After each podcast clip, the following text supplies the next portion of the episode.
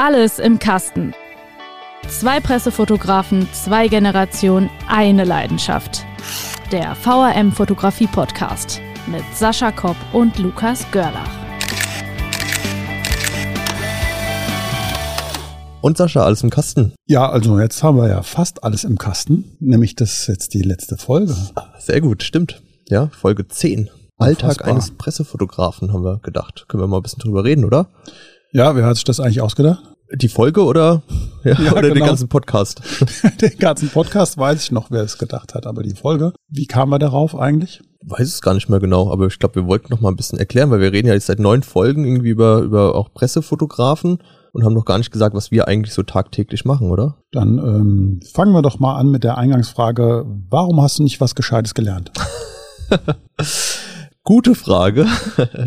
nee, also ich bin absolut happy mit dem, was ich mache. Äh, ich würde sagen, Traumjob. Auch jetzt nach längerer Zeit noch? Was heißt längere Zeit? Vier, nach vier Jahren habe ich ja auch noch nicht alles gesehen. Also von daher äh, ist ja alles noch offen.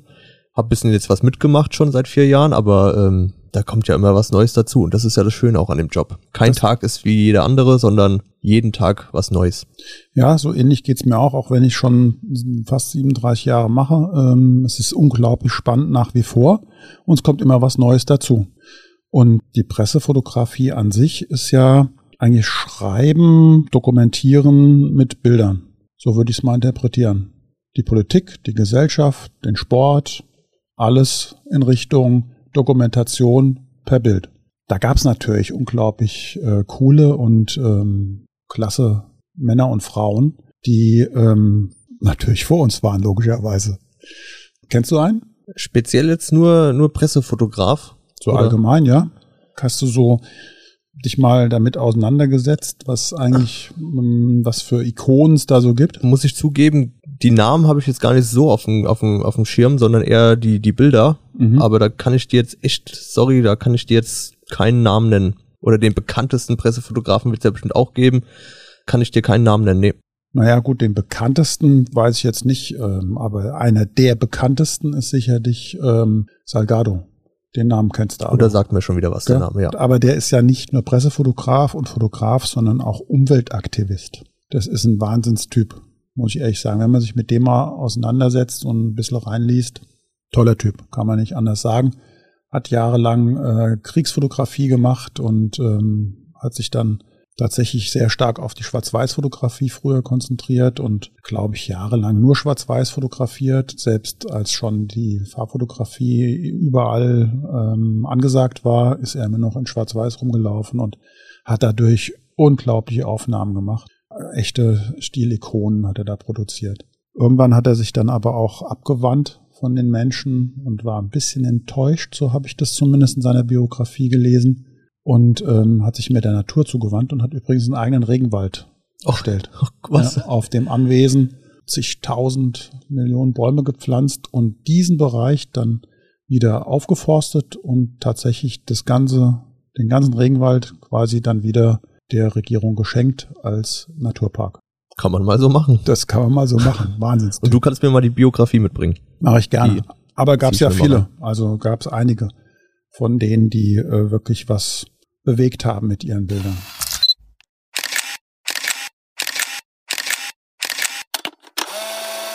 Ja, jetzt wo du sagst, fällt mir doch noch eine ein. Kennst du vielleicht auch, vielleicht nicht persönlich, wobei war Zweiter Weltkrieg, kurz vor Zweiten Weltkrieg, glaube ich, also könnte schon sein. Müsste ich noch kennengelernt haben. Aber der Name vielleicht, Erich Salomon.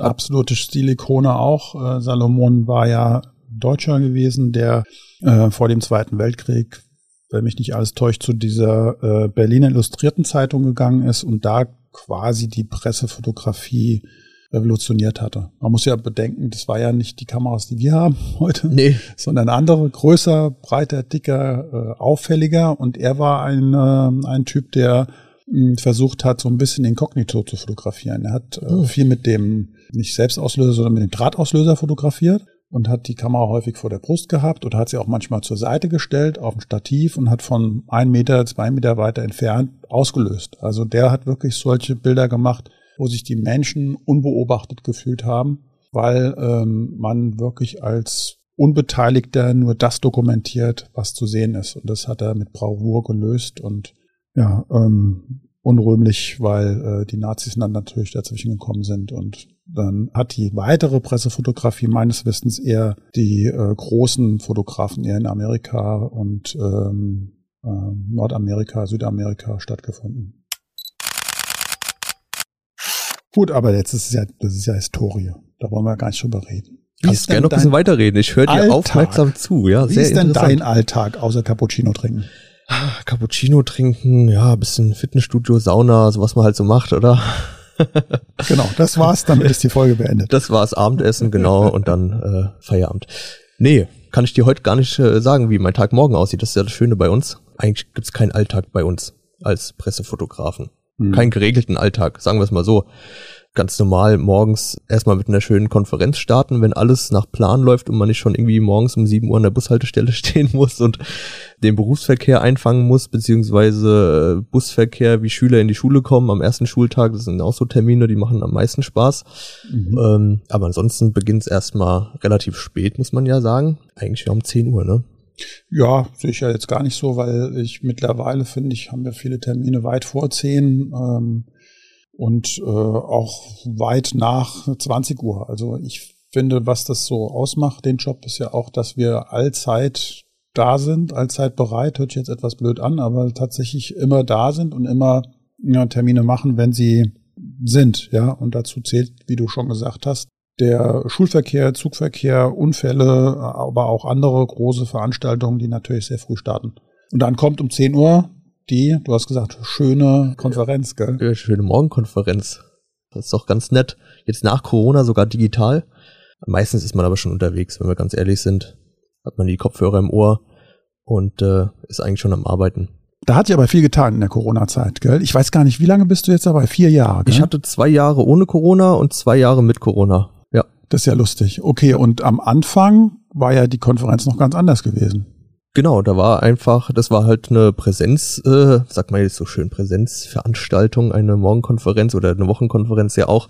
Also man musste da immer ähm, vor Ort mit den Kollegen sein, dann meistens in der Lokalredaktion in Mainz am Markt oder halt in der Lokalredaktion in Wiesbaden im Pressehaus. Und da musste man dann morgens um, um 10 Uhr, hat man sich mit allen Kolleginnen und Kollegen dann getroffen. Wenn es gepasst hat, hat man das dann auf jeden Fall gemacht. Heutzutage ist es halt wirklich so, unter Corona oder wir haben ja noch eigentlich Corona, aber ja. auf jeden Fall haben wir die Freiheit über ein wie auch immer geartetes Tool, damit wir da keine äh, zu große Werbung machen, über ein Tool in einer Konferenzschaltung sich dazuschalten. Das geht, glaube ich, vielen Arbeitnehmern und äh, Arbeitgebern, dass die das mittlerweile so machen, dass sie all ihre Konferenzen oder viele Konferenzen digital machen. Das machen wir natürlich auch. Und wie geht's dann weiter bei dir? Da muss ich noch ganz kurz einhaken wir kriegen ja jetzt auch mittlerweile viel mehr mit.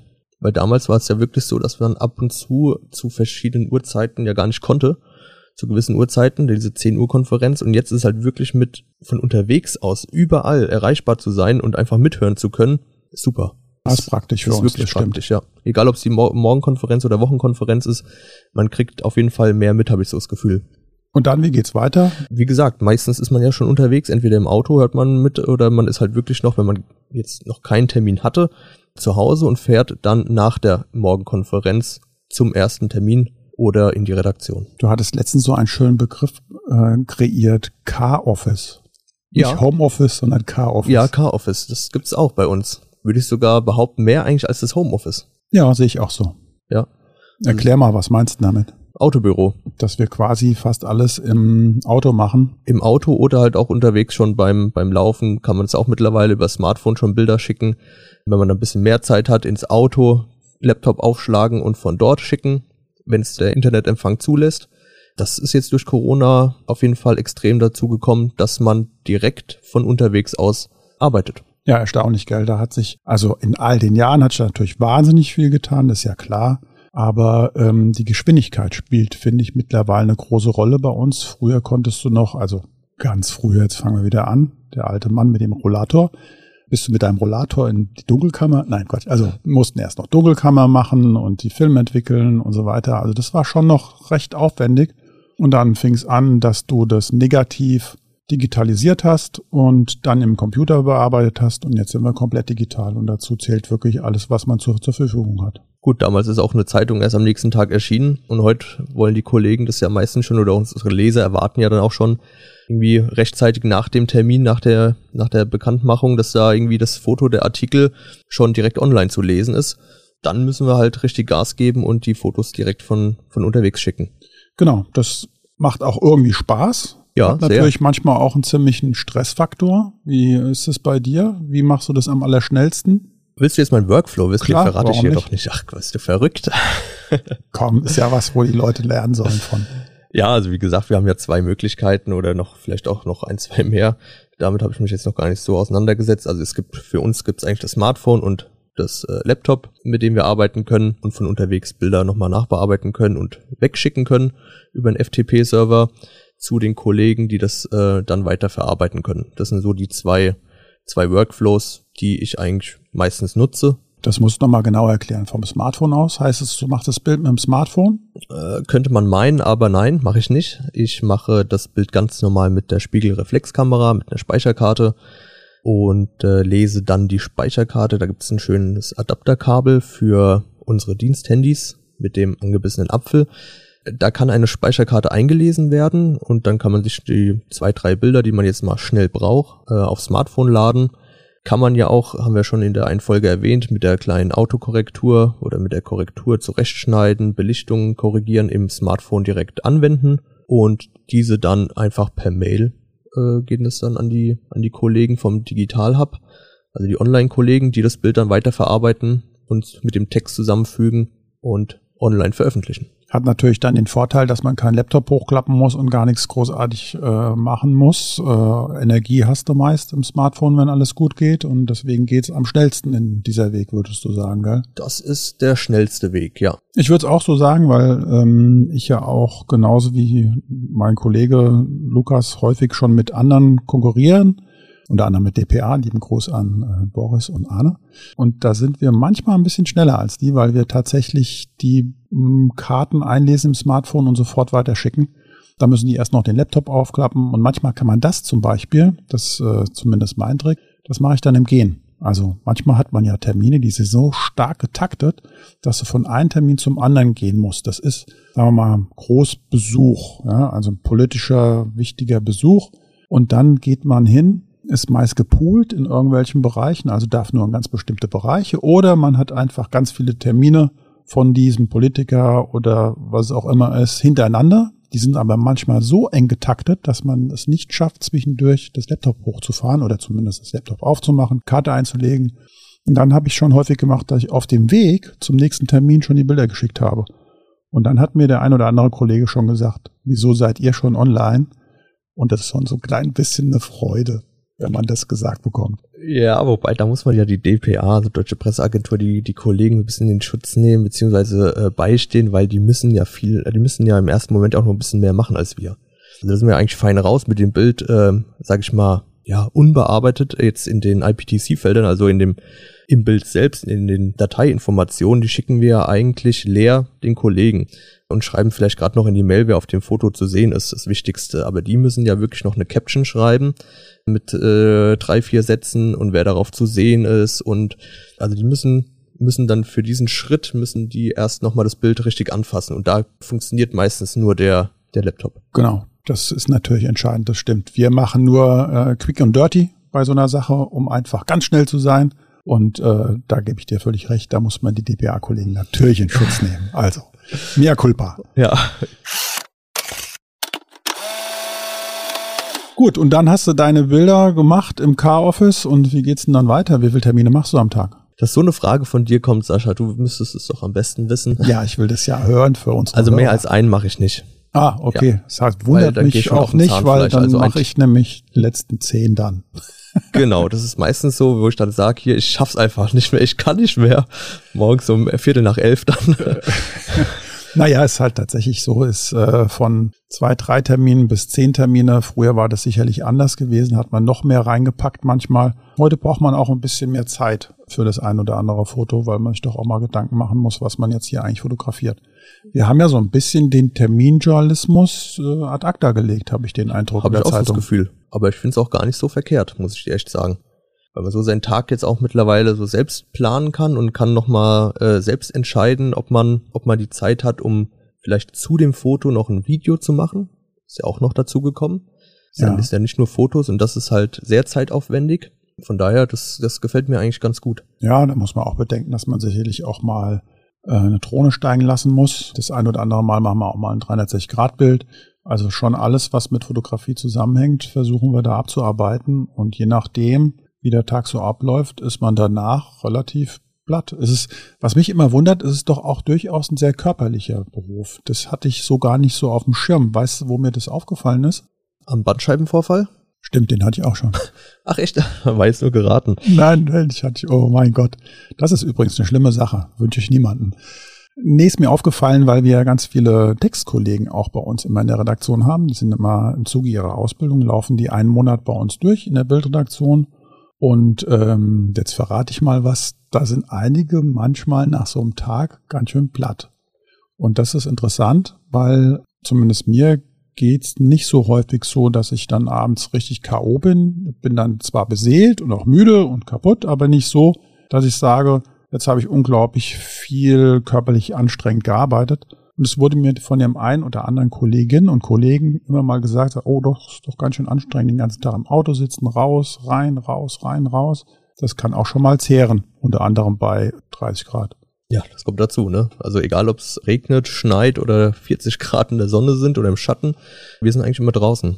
Also was man für Sachen da mitgemacht hat, gerade in der Hoch-Corona-Phase, hat man ja eigentlich echt alles mitgemacht, was man eigentlich hätte nicht machen sollen in der Zeit. Sollen und dürfen, gell? Also das ist wirklich so, da äh, konntest du ja nicht die Bilder über Drohne irgendwo ja. produzieren, sondern musstest natürlich und musst immer da sein, vor Ort sein. Ja. Also das ist halt der Vorteil und auch der Nachteil der Pressefotografie oder auch all das, was mit visuellen Dingen arbeitet.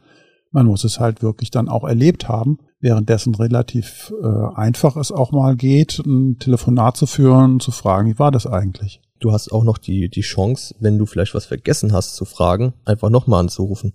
Hast du bei uns auch nicht. Stimmt. Wenn du überlegst, machst ein Foto, dir fehlt irgendwas oder beziehungsweise ist irgendwas drauf, vielleicht was sogar äh, gar nicht so gut ist, dann hast du halt immer noch die Bildbearbeitung, wo du es wegmachen kannst. Aber wenn irgendwas fehlt auf dem Foto oder du unzufrieden bist, wird es echt schwer, da nochmal äh, einzugreifen und äh, du kannst es eigentlich so nicht mehr nachholen. Das stimmt, das ist besonders interessant, weil dazu zählt auch gelegentlich, sich selbst zuzugeben, dass das nichts war. Also ich mal Beispiel, schnell textlich, schreibst es und stellst fest, oh, blöder Einstieg, Ende ist blöd, formulierst du um.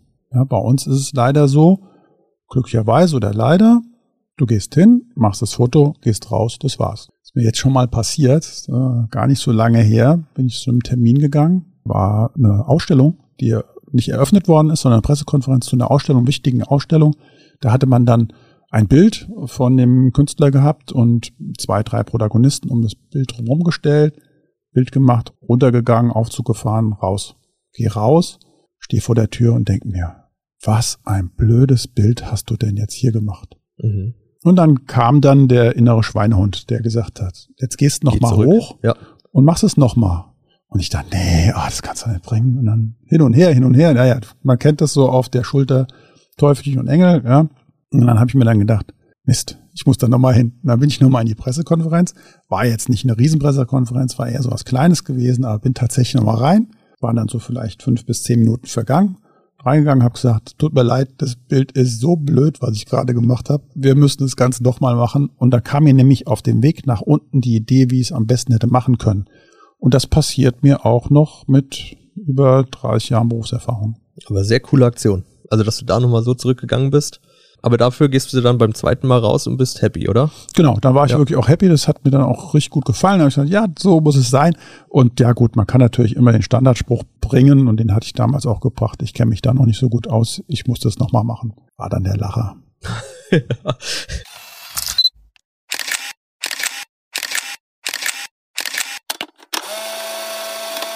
Und was ist dir so hängen geblieben in den vier Jahren? Mehrere Sachen, aber was mir am meisten äh, hängen geblieben ist, ist eine Geschichte, da spielen auch mehrere Faktoren zusammen. Erstmal, weil es direkt irgendwie am Anfang von meinem Volontariat war.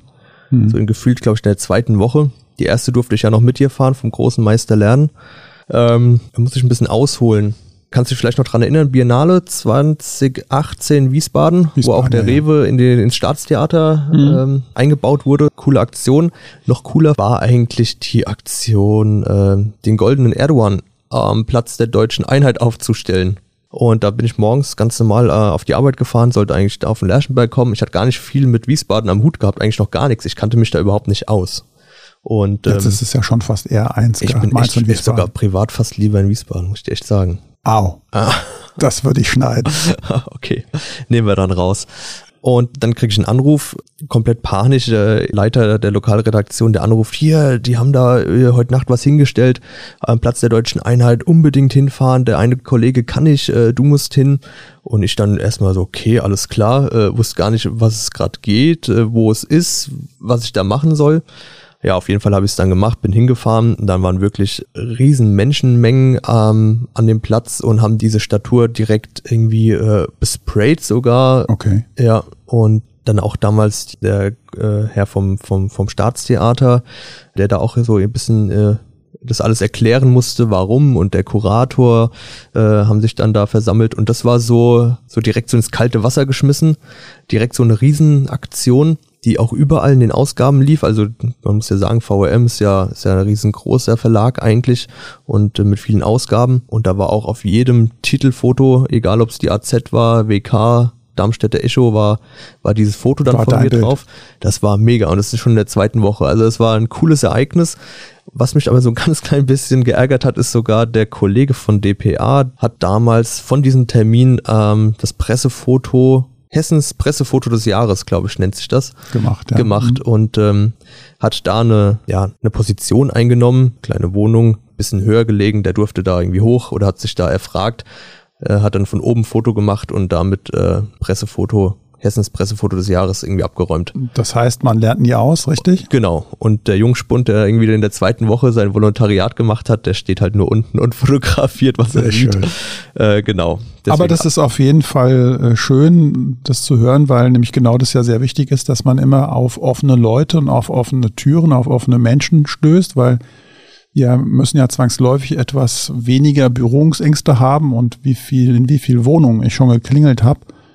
Es ist also, glaube ich, an 30 Händen nicht abzuzählen. Ähm, Es waren bestimmt Hunderte und ganz, ganz häufig, muss ich mal sagen, jetzt echt, Kommst ganz, ganz häufig bin ich reingekommen. Ja. Ganz verrückt, also total soll man natürlich normalerweise nicht machen, gell? Aber ähm, war natürlich immer ein Riesenglück. Und gelegentlich renne ich auch in irgendeinen Laden rein und hole mir da eine Leiter. Und auch da immer das große Lob an alle äh, Ladenbesitzer, die uns Leitern ausleihen für zwei, drei Minuten und dann wieder zurückbringen, logischerweise. Aber das, äh, da verzweifle ich nicht an der Menschheit, sondern das finde ich immer ganz toll, wie offen man dann aufgenommen wird. Ja gut, aber wer dich nicht in die Wohnung reinlässt, ist ja auch selbst dran schuld, muss man ja, auch sagen. Ja, einmal habe ich was erlebt, das darf ich, glaube ich, gar nicht erzählen. Dafür ist der Podcast da, hau raus. Ja, okay, da muss ich mal überlegen. Also, ähm, das war wirklich so. Ich klingel da, es war eine WG und da war unten das Türschild gewesen. Zweimal klingeln Claudia, einmal klingeln Petra und viermal klingeln und dreimal klingeln die und die, ja. Mhm. Gut, ich habe, glaube ich, nur einmal geklingelt. Auf jeden Fall wurde mir aufgemacht, ich gehe hoch und in der Tür stand die Frau, wirklich ungelogen, grad so ein Handtuch umgeschmissen, klatschnass aus der Dusche. Mhm. Und ich zu ihr, was machen Sie denn da? Und sie, ja, ich habe gedacht, es ist die Claudia. Und ich, äh, bitte, ja, das kann nicht wahr sein. Ich konnte doch nicht so die Tür aufmachen. Und sie, ja, was wollen Sie denn? Ich meine, ich wollte eigentlich nur ein Bild aus ihrem Fenster machen. Die hat mich reingelassen. Ich habe ein Bild gemacht, bin wieder rausgegangen, habe nur Kopfschütteln gedacht, um Gottes Willen. Äh, ja, also so Sachen passieren einem dann auch. Ja. Äh, super nett, aber äh, dann schon irgendwie unvernünftig und hochrisikohaft. Ja, also kann verstehen, wenn da einer sagt, das mache ich jetzt nicht. Also typischer Alltag eines Pressefotografen, würde ich sagen. Nein, aber weil wir es gerade von den Geschichten hatten, das ist so eine Geschichte, die auf jeden Fall hängen geblieben ist. Total nette Frau, aber ähm, boah, da war ich echt schockiert. Okay, das ist mir jetzt noch nicht passiert, aber ich habe ja noch 30 Jahre, äh, bis ich dich dann irgendwann mal. Also ja, benimm dich dann ja, aber. Ja, ja. Und was war noch so für dich prägendes und interessantes oder auch was dir überhaupt nicht gefallen hat? Oh, da kann ich eigentlich gar nichts zu sagen, weil mir gefällt noch alles. Was ich aber noch sagen kann, weil das wollte ich vorhin eigentlich noch anhängen bei den ähm, Kollegen, äh, die Textkollegen, die Volontäre, die hier die Station auch durchlaufen, wo du gesagt hast, dass die abends ein bisschen Platz sind. Was ich immer Nicht noch. alle. Nicht alle, nein, nicht alle. nein, nein. 90 Prozent. War doch deine Zahl. Die Sportfotografie.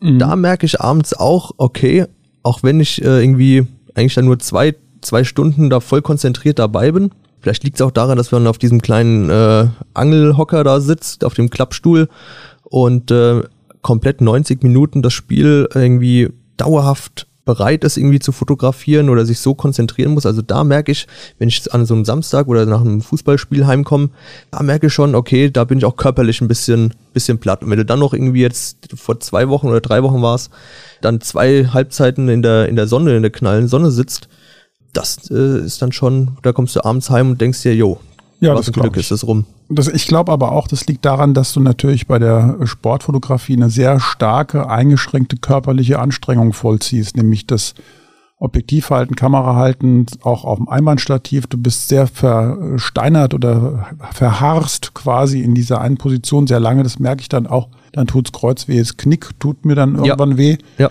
Weil ich ähm, dann eigentlich mich kaum mehr bewege und äh, das ist ja nicht so, wie man normalerweise Fußball sich anguckt. Da guckt man von links nach rechts, je nachdem, wo man sitzt oder steht und sich das privat anguckt. Aber wenn du dann durch die Kamera guckst, stell dich fest, dass ich irgendwie im Nacken einfach komplett steif werde. Jetzt sagen natürlich die meisten wahrscheinlich, ach Gott, der Kerl 28 und will schon einen Stuhl mit Rückenlehne haben. Den gibt's leider wahrscheinlich noch nicht. Ja, das wäre natürlich was, weil. Nee, das, aber das macht's, ähm, das ist auf jeden Fall der Unterschied zwischen der Sportfotografie und der lokalen Fotografie. Was würdest du sagen, was für ein Unterschied ist das noch, das Prägende zwischen Sport und lokaler Pressefotografie? Sport auch nochmal die Schnelligkeit, würde ich Mhm. sagen. Weil da ist, wird dann auch nochmal bis zum Abpfiff müssen schon Bilder da sein. Also eigentlich bevor der Termin, also wenn man jetzt die normalen Termine äh, betrachtet, ist eigentlich vor dem Ende des Fußballspiels müssen schon Bilder vorliegen. Und da finde ich, da tue ich mir auch manchmal schwer, diesen richtigen Zeitpunkt zu erwischen, wo ich denke, jetzt höre ich auf zu fotografieren und kümmere mich um die Bilder Weil man erstmal. Angst hat, weil, man weil man so Angst, Angst- hat, man Genau. verpasst was. Genau. Also da kann ich zum Beispiel, das könnte ich vielleicht äh, erwähnen, da war ich schon mal unzufrieden und bin an einem Samstag heim und habe gedacht, Mist, drei Tore sind gefallen, ich habe irgendwie nur eins oder zwei und habe das Entscheidende verpasst. Das tut echt weh.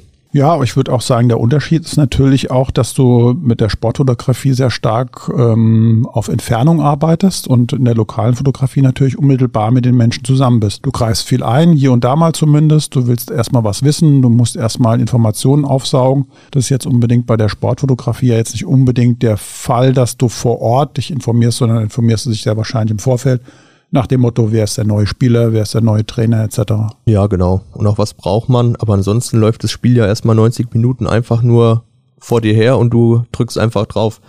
Okay, das ist aber doch mal schön. Ähm, Das heißt, Pressefotografie gehört auch Sportfotografie dazu. Wie gefällt dir die? Gut, als Fußballfan, äh, ich rede jetzt mal von Fußballspielen, äh, fotografiere super gerne, aber auch alle anderen Sportarten, weil das immer wieder so ein, so ein kleines Highlight ist oder so ein Schmankerl für, für mich, um nochmal zu gucken, es gibt ja so viele verschiedene Sportarten und bei jeder Sportart kommt es halt auch auf einen anderen Bildstil an und die Herausforderung macht da halt Spaß. Früher war das auf jeden Fall ziemlich stressig gewesen, diese Sportfotografie im lokalen Bereich, weil dann hat man versucht, so viele Fußballspiele wie möglich zu fotografieren. Das machen wir heute ja nicht mehr so viel. Also zumindest in der Zeitung sind nicht mehr ganz so viele. Früher war es ganz, ganz viele äh, Vereine, die dann da drin vorgekommen sind. Ganz viele Spiele sind drin vorgekommen. Und da war immer die Ambition gewesen, aber drei Fußballspiele in der Zeit von 15.30 bis Ende zu fotografieren. Da musste man sich das genau ausdenken, wann man wo ist, dass man erst den Spielplan fotografieren konnte, dann das Spiel fotografiert, dann weitergefahren zum nächsten Spiel, das fotografiert, dann in der Halbzeit den Spielplan geholt, abfotografiert und dann zum dritten Spiel gefahren, da fotografiert und im Nachhinein den Spielplan wieder abfotografiert. Spielplan fragt sich natürlich jeder, warum das? Ich meine natürlich die Aufstellung. Die Aufstellung war entscheidend gewesen, damit du auch weißt, wen du da fotografierst. Und es waren ja dann Hechtsheim gegen Finden oder Schierstein gegen Biebrich. Äh, da konntest du natürlich nicht jeden kennen, klar. Verstehe ich den Kollegen, der damals dann den Ball da rein retuschiert hat. Genau, das hatten wir ja schon mal besprochen, gell? Ja, ja, das ist verrückt. Aber wenn du da zu einer falschen Zeit kommst, vielleicht ist da gerade die 15 Minuten Halbzeit, dann hast du gelust, ja. Genau, dann hat er einmal sogar das gemacht, der liebe Kollege, und ist zu spät gekommen und hat sich dann zwei Jungs geschnappt und hat gesagt, komm, nehmt euch mal den Ball, lauft mir mal entgegen. Aus der Dann hat er Kabine wieder gemacht. rausgeholt. Genau. Aber gut, die beiden haben sich gefreut, wie Bolle war in der Zeitung und gut ist. Du hast ja mal zum Beispiel gesagt, Sportfotografie, da war bist ja bei Mainz 05 ganz groß drin gewesen, seit 2004 beim Aufstieg, wo du auch allen Auswärtsfahrten mitgemacht hast. Da sitzt du ja auch, wenn es regnet, schneit, stürmt ja. oder halt äh, die Sonne brutal knallt. Was macht dir denn überhaupt gar keinen Spaß? Gibt's wahrscheinlich nicht, aber wo tust du dir schwer? Bei welchen Aufträgen? Mhm, also, was ich immer ganz fürchterlich finde, ist natürlich zu Unfällen und ähm, zu Katastrophen geschickt zu werden, die glücklicherweise ja nicht so häufig vorkommen, aber wenn sie dann vorkommen, mich doch ziemlich anpacken und ja, mitnehmen, das ist nicht schön. Also da würde ich am liebsten gerne Mäuschen sein und schnell wegrennen, ähm, weil das jetzt nicht unbedingt meine Art der Fotografie ist. Also ich mag alles, was mit Voyeurismus zu tun hat, nicht. Dazu zählt aber nicht die Street Art Fotografie. Also ich fotografiere gerne Menschen in der Stadt. Ich finde es übrigens ganz fürchterlich, dass man das nicht mehr so machen kann durch Datenschutzgründen etc. Es gibt natürlich auch Länder oder es gibt auch natürlich Veröffentlichungsbereiche, wo das dann anscheinend niemand interessiert. Ja, auf Instagram gibt es ja auch ganz viel Street Art Fotografie die ist, finde ich, überragend. Das äh, spiegelt auch das Leben einer Gesellschaft wider. Und ich verstehe das, dass jedes Individuum Anrecht hat auf das Bild, aber eine Gesellschaft darzustellen, ist natürlich nur möglich, wenn die Gesellschaft es zulässt, dass man sie abbildet und ähm, für die Nachwelt erhält. Und deswegen finde ich das immer sehr schade, wenn man nicht einfach mal durch die Stadt gehen kann und schöne Bilder machen kann, wie dieses Leben in der Stadt stattfindet. Musste nach London. Habe ich, glaube ich, mal gelesen. Da treten die Leute ihr Recht am eigenen Bild ab, sobald sie die Haustür verlassen. Das kann ich mir gut ja. vorstellen. Es gibt ja auch bei vielen Veranstaltungen mittlerweile immer im Vorfeld Plakate, wo drauf steht, Achtung, hier sind Videoaufnahmen und Fotoaufnahmen möglich und die werden auch getätigt und sie, ja, ganz rechtlich war ich jetzt nicht, ob das auf sicheren äh, Füßen steht, aber man tritt so ein bisschen dann das Persönlichkeitsrecht ab. Zumindest ist es bei Veranstaltungen, die im geschlossenen Kreis sind, also angefangen von Konzerten, Fußballstadien etc mit dem Erwerb der Eintrittskarte äh, trittst du quasi das äh, Recht am eigenen Bild ab und deswegen kannst du auch mal ins Publikum fotografieren. Ich weiß jetzt nicht, wie das bei Festen ist. Also in Mainz war ich jetzt noch beim Weinmarkt, stand auch am Anfang großes Schild, Achtung, Video- und Fotoaufnahmen werden von Ihnen getätigt. Das müsste man jetzt nochmal einen Rechtsberater fragen, wie das dann mit den Pressefotos aussieht. Das habe ich mir zum Beispiel gedacht beim Rheinland-Pfalz-Tag. Ist es da nicht schon wieder so ein Ereignis der Zeitgeschichte? Ist es nicht so ein großes Event, diese Regel, dass die da greift? Ja, muss man natürlich immer dazu sagen, ohne dass wir uns jetzt, glaube ich, auf zu dünnes Eis bewegen. Aber prinzipiell ist die Recht am eigenen Bild, ist es immer eine Fallentscheidung, also immer auch eine Frage des Richters und des Anwalts etc., wie stark da zugeschlagen wird. Es gab mal früher die Theorie zumindest, als ich angefangen hieß, immer nur, machst du einfach fünf Leute aufs Bild und dann haben die alle Rechte verwehrt, ähm, was das angeht. Aber das stimmt ja nicht. Also das war nie, das hat nie gestimmt. Das war immer so eine Krücke, die man im Lokaljournalismus äh, betrieben hat, indem man gesagt hat, ach, machen wir einfach ein paar mehr Leute drauf, dann haben die kein Recht mehr am eigenen Bild. Das ist ja nie stattgefunden. Das war immer eine Fallentscheidung gewesen. Insofern gibt es da auch diese Panoramafreiheit. Das heißt, eine Person oder zwei Personen sind drauf, aber die sind nicht als äh, Mittelpunkt äh, des Bildes, sondern es ist vielleicht ein Gebäude, ein Beiwerk. Und das nennt man die Panoramafreiheit. Die haben zum Beispiel dann auch kein Recht am eigenen Bild. Aber das ist jetzt wirklich nur gestriffen. Rechte, da kennen wir uns, glaube ich, zu wenig aus. Aber eins muss ich noch sagen zu Rechte. Das ist wirklich total spannend. Der Polizist, das weiß ich wirklich verbrieft. Der Polizist, der in einer Uniform ist mit seiner Mütze und ganz offiziell dasteht als Vertreter des Staates, der hat kein Recht am eigenen Bild. Das ist schräg, gell? Und trotzdem machen wir es aus Kulanz oft, dass wir ihn unkenntlich fotografieren oder sie, ne? Genau, weil wir uns mit denen lieber nicht anlegen wollen. Also da ist ja auch immer interessant, es gibt da ja auch Kollegen, die so oder so äh, reagieren auf Pressefotografen und Journalismus und all das ist ja im Moment eh gerade so ein bisschen, macht Spaß zu bashen und ähm, da gibt's aber trotzdem ganz viele unterschiedliche Kollegen. Ich hatte letztens erst wieder mit einem Polizisten zusammen zu tun gehabt, der war sehr jung und der war unglaublich cool und souverän und hat wirklich ganz glasklar kommuniziert, was ich darf, was ich nicht darf. Das fand ich großartig. Respekt und, und so wünsche ich mir das. Hast du eigentlich aus eigener Erfahrung, ähm, weil ich bin ja jetzt erst seit vier Jahren da so richtig aktiv als Pressefotograf und auch oft auf Veranstaltungen, weil wir es jetzt gerade hatten von Veranstaltungen, sind die Menschen mit offener geworden beim Fotografieren? Also wenn du zum Beispiel angenommen Weinfest, stellst drei Leute, drei, vier Leute, so ja das Standardfoto, was man eigentlich immer machen muss, zusammen und sagst, kommt jetzt, äh, stoßt mal an, schönes Lachen in die Kamera. Sind die da offener geworden oder hast du mehr Schwierigkeiten, Leute zu finden, die fotografiert werden wollen? Ja, also letzteres, eher Schwierigkeiten bekommen. Es wird immer schwieriger. Ich äh, versuche das Foto nicht immer unbedingt zu stellen, sondern mache erst das Bild und gehe dann danach hin und sage, ich habe sie gerade fotografiert in dieser und dieser Position und äh, ich bin von der Zeitung und wäre es schlimm, wenn wir das veröffentlichen. Und dann kommt es immer drauf an, wie man gerade an dem Tag drauf ist, ob man ja, weiß der Kuckuck, was ausströmt, was nicht gerade funktioniert. Und manchmal überzeugst du die Leute zum Handstand auf der Straße. Das ist echt beeindruckend, wie unterschiedlich da auch die eigene Ansprache gegenüber den Menschen es ausmacht, ob die offen sind oder weniger offen sind. Und ich würde mal behaupten, ich versuche immer gleich offen und freundlich und höflich mit den Menschen umzugehen. Trotzdem gelingt es mal, mal nicht. Und da hat sich unglaublich viel getan. Also drei Anfragen heute und dann hast du auf jeden Fall zwei, die sagen, haben wir keine Lust drauf. Haben sie ja wahrscheinlich ein Instagram-Profil oder ein Facebook-Profil, wo sie ständig posten, aber naja, das ist ein ja, anderes Thema. Noch intimere Sachen wahrscheinlich als jetzt als das Foto, was du willst. Aber das kommt mir auch so vor, ja, dass man echt Probleme hat, äh, Menschen fotografieren zu dürfen, beziehungsweise auch zu animieren, mal ein schönes Foto dafür zu machen für die Zeitung. Das ist, äh, ist mir auch schon aufgefallen, ja. Ja, jetzt haben wir ja so viel äh, darüber gesprochen, was dir nicht gefällt. Irgendwas muss dir doch aber auch gefallen, oder? Natürlich. Also na, 95 Prozent der Sachen gefallen mir ja. Ganz viele Sachen bleiben einem dann natürlich in Erinnerung. Und es werden noch sicherlich viele dazukommen. Also zum Beispiel immer, wenn es mit Menschen zu, zu, zu, tun hat. Gell? Das mag ich, mag gerne mit Menschen zusammen sein. Ich rede gerne mit Menschen. Ich interagiere mit denen gerne. Ich fotografiere sie gerne. Und dazu zählt ähm, ganz normale Menschen, ob das der Mensch auf der Straße ist oder irgendeine andere prekäre Situation als Obdachlose. Auch mit denen rede ich gerne, wenn ich dann mal ein Bild mache, logischerweise, weil ich niemals jemanden veröffentlicht würde, den ich nicht gefragt habe. Dazu zählen natürlich auch berühmte Leute, ja, ob es jetzt Dalai Lama ist oder Klopp, äh, also so ein paar Sachen sind einem da auf jeden Fall ziemlich in Erinnerung geblieben, die auch prägend sind, finde ich. Ja, hat man einiges mitgemacht schon. Ja, am lustigsten, also ein paar Sachen. Also wenn du schon so fragst, dann sage ich, eine Geschichte war, war wirklich sehr schön. Ähm, oder zwei ganz schnelle Geschichten. Einmal Klopp auf dem Zaun bei Mainz 05, als sich verabschiedet hat. Sehr zum Leidwesen aller anderen Fotografen bin ich dann einfach mit ihm auf den Zaun gegangen, habe ihn dann quasi vis-à-vis -vis fotografiert mit der Menschenmenge. Das war sehr schön gewesen, hat Spaß gemacht.